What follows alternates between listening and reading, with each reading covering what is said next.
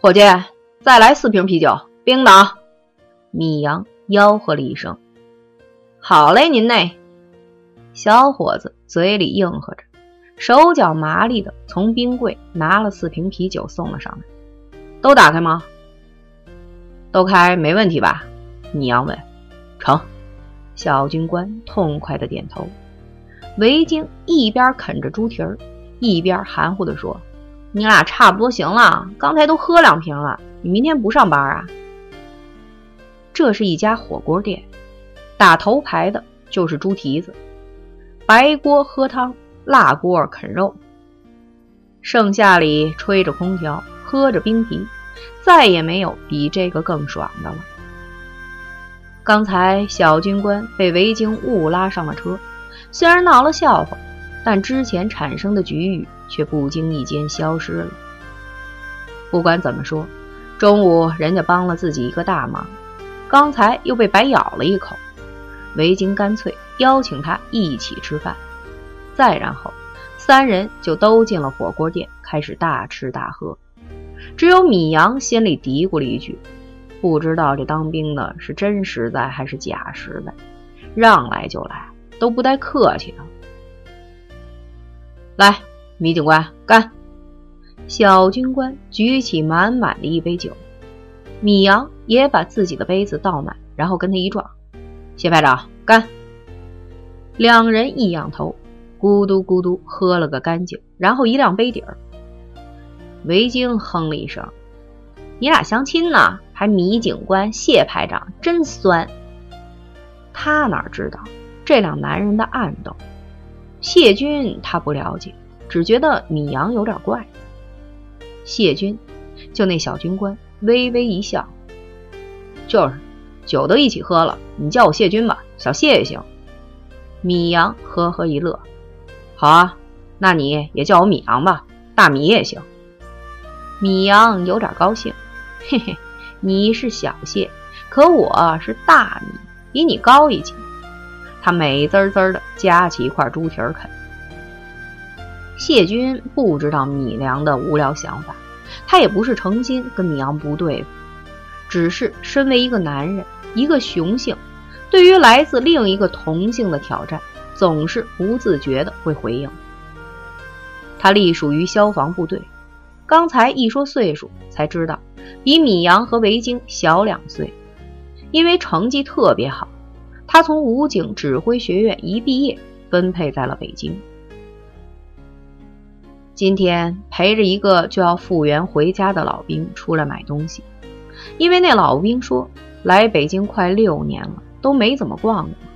以前帮人军训的时候，老兵认识了一个职高女生，都是十七八岁的孩子，自以为爱上了，偷偷摸摸的交往了半年，最后终因为彼此生活及成长环境差太多，军装再威武，那女孩也受不了了。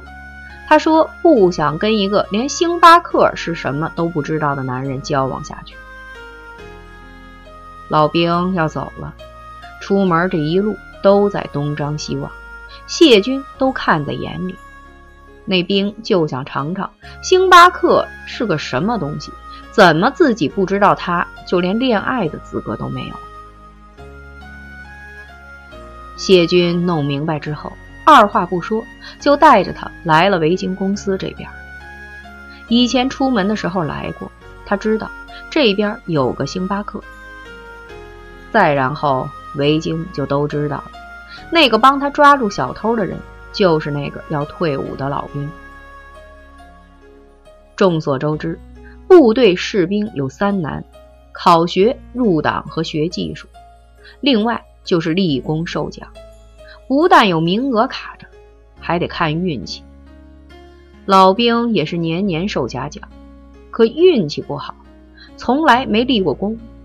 现在。眼瞅着要回去了，左算右算，上头就是说不够条件。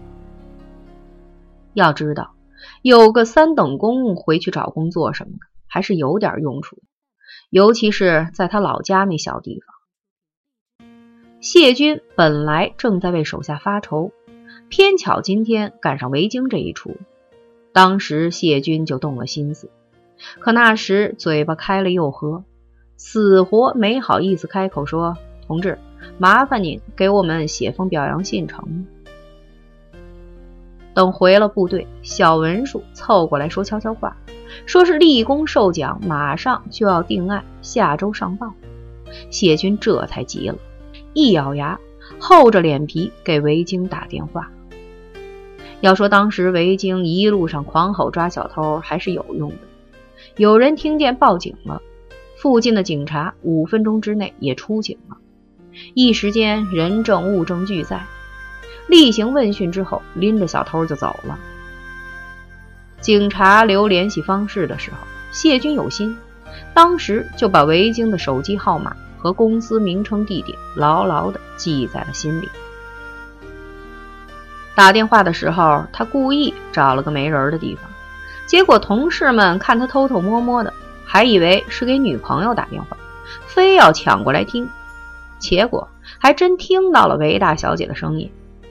要不是谢军及时把电话给抢了回来，韦京非把他号码设成拒接不可。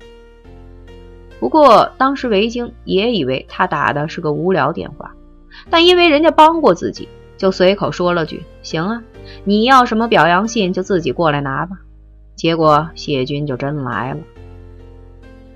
唉，韦京叹着气的摇了摇头，总结道：“所以说这星巴克就不是个好东西。”正啃猪蹄儿的米阳忍不住喷了，噗的一声，一小块猪骨就飞到了维京盘子里。四大米，你真恶心！维京龇牙咧嘴的用筷子上头把骨头扒拉了出去，可也没让服务员换个盘子。米阳就笑：“抱歉啊，不过您那话让人星巴克听见，不得哭死。”要说不是个好东西的，也应该是踢你出来买星巴克的粉底妖婆不是东西吧？维京挑了一筷子粉条，吸溜着。也对啊，别提那妖婆，倒胃口。然后又很哥们儿的跟谢军说：“不就表扬信吗？今天晚上我就写，手写，那显得真诚。明天给你快递过去，要不我亲自送去，那样显得更真诚、更隆重。”米阳自打见了谢军就不是很喜欢，也说不上讨厌，总之就是有点别扭。要说那高海河也是军人，还把自己摔了个跟头，可自己反倒挺欣赏他的。米阳只能归结为气场不合吧。现在听见维京说要去，米阳觉得自己刚才吃的那个猪蹄儿，这会儿正在胸口跳踢踏舞。但是又不能说什么，维京倒挺兴奋的，能帮上别人当然是好事儿，更何况是个好兵。如果桃香知道了，也会很高兴吧？一会儿回家得给他打个电话，顺便再臭骂一顿艾米，出出恶气，然后好神清气爽的去睡觉。米阳正别扭着，维京扭头问他：“大米，明天有空没？咱一起啊？”米阳就觉得那块猪蹄儿“通”的一声就落到了胃里，自己胸口立刻舒爽起来。但是明天自己要晚班，他故作不耐烦的一挥手：“不去了，我明儿值班，你自己吧。”啊！维京一撇嘴：“不去拉倒。”谢军笑说：“不用，亲自送来太隆重了，你麻烦给邮寄过去就行。”维京点点头。那也行，太隆重了不好。米阳撇嘴笑：“韦大小姐，你也忒实在了吧？人家说隆重那是客气，就您那没半两重的一封信还叫隆重？送面锦旗外加敲锣打鼓还差不多。人家是怕你巴巴的送封信去太刻意太假，懂不懂？”坐他俩对面的谢军心里也有这个意思，可叫米阳这么一说。他也不免尴尬，可要是再解释，又怕越描越黑。维京又不笨，只是性格直爽，很少想那么多。他一看谢军的脸色，就知道米阳说的没错，也有点讪讪的。但不好指责谢军这个外人，就拿起自己吃了一半的猪蹄子，打算按米阳一脸猪油。就你明白，来来来，我特隆重的送你一猪蹄儿。米阳笑着，连躲带抢，把那半个猪蹄儿弄到手，然后吧唧吧唧的吃了起来。谢军就看着这两人折腾，也插不进去，只能又喝了一杯酒。正想着该说点什么，一个尖细又高亢的声音带着夸张的惊喜响了起来：“哟，米阳！”说完，香风扑面，一个人影就挤到了米阳身边坐下。米阳下意识的往里躲，坐在里面的维京也被挤得够呛。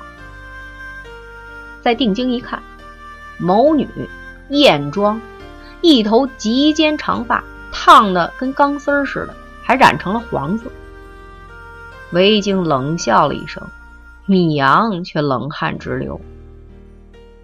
吴小丽，别笑，就是跟那个著名主持人同名同姓，气质风度却千差万别的一个女人。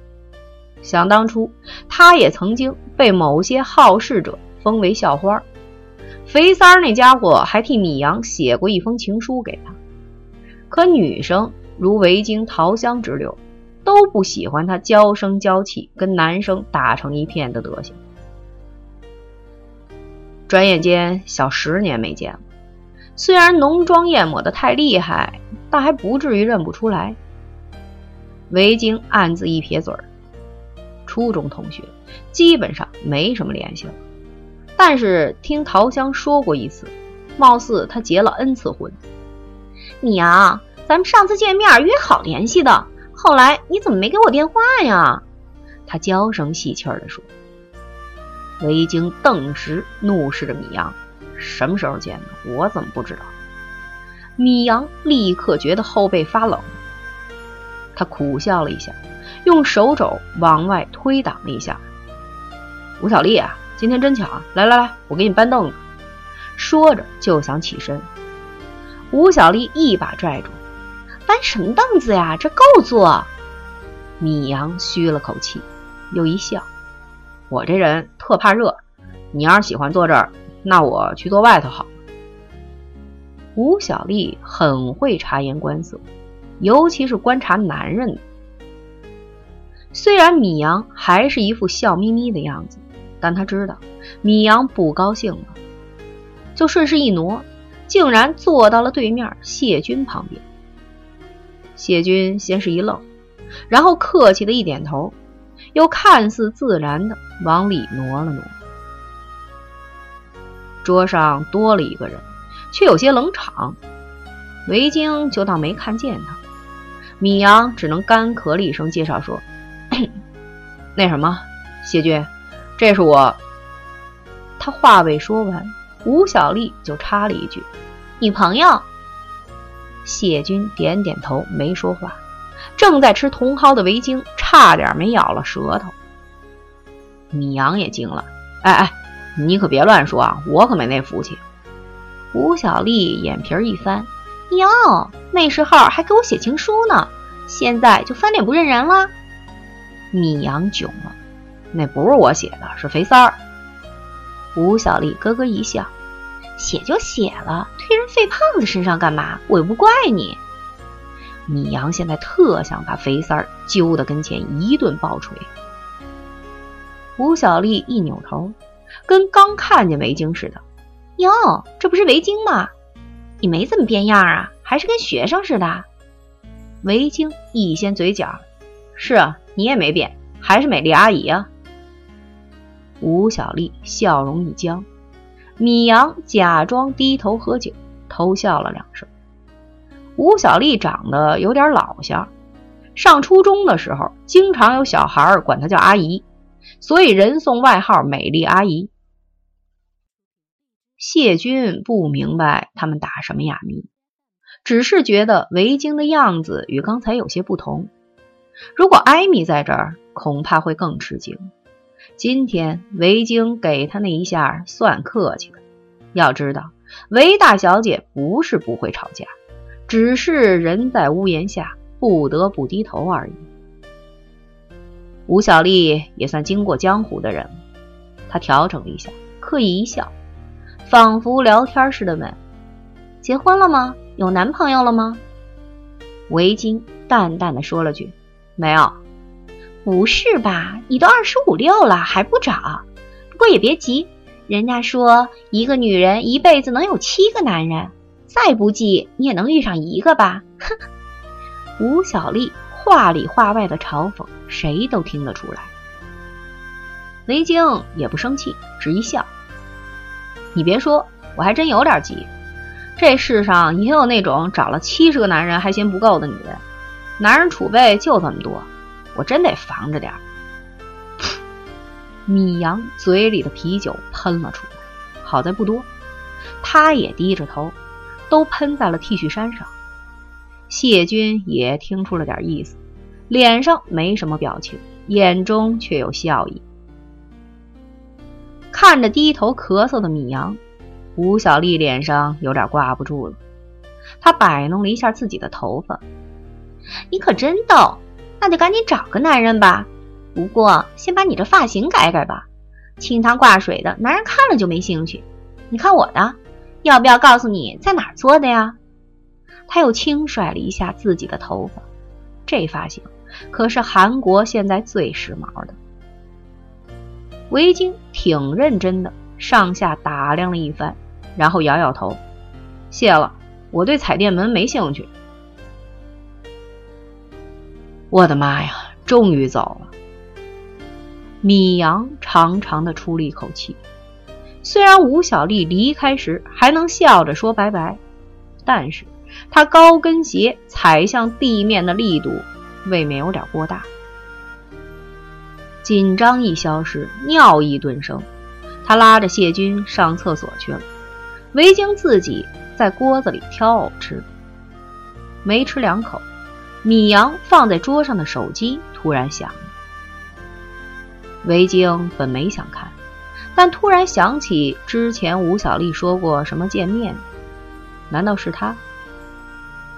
伸手把手机拿过来一看，是个手机号，没有名字显示，看不出个所以。维京就把手机放了回去。他倒了杯可乐喝着，手机还是响个不停。谁呀？这么执着？维京又看了一眼号码：幺三九五二幺三五二幺三。他顺口念了两遍这个号码，好像有点熟。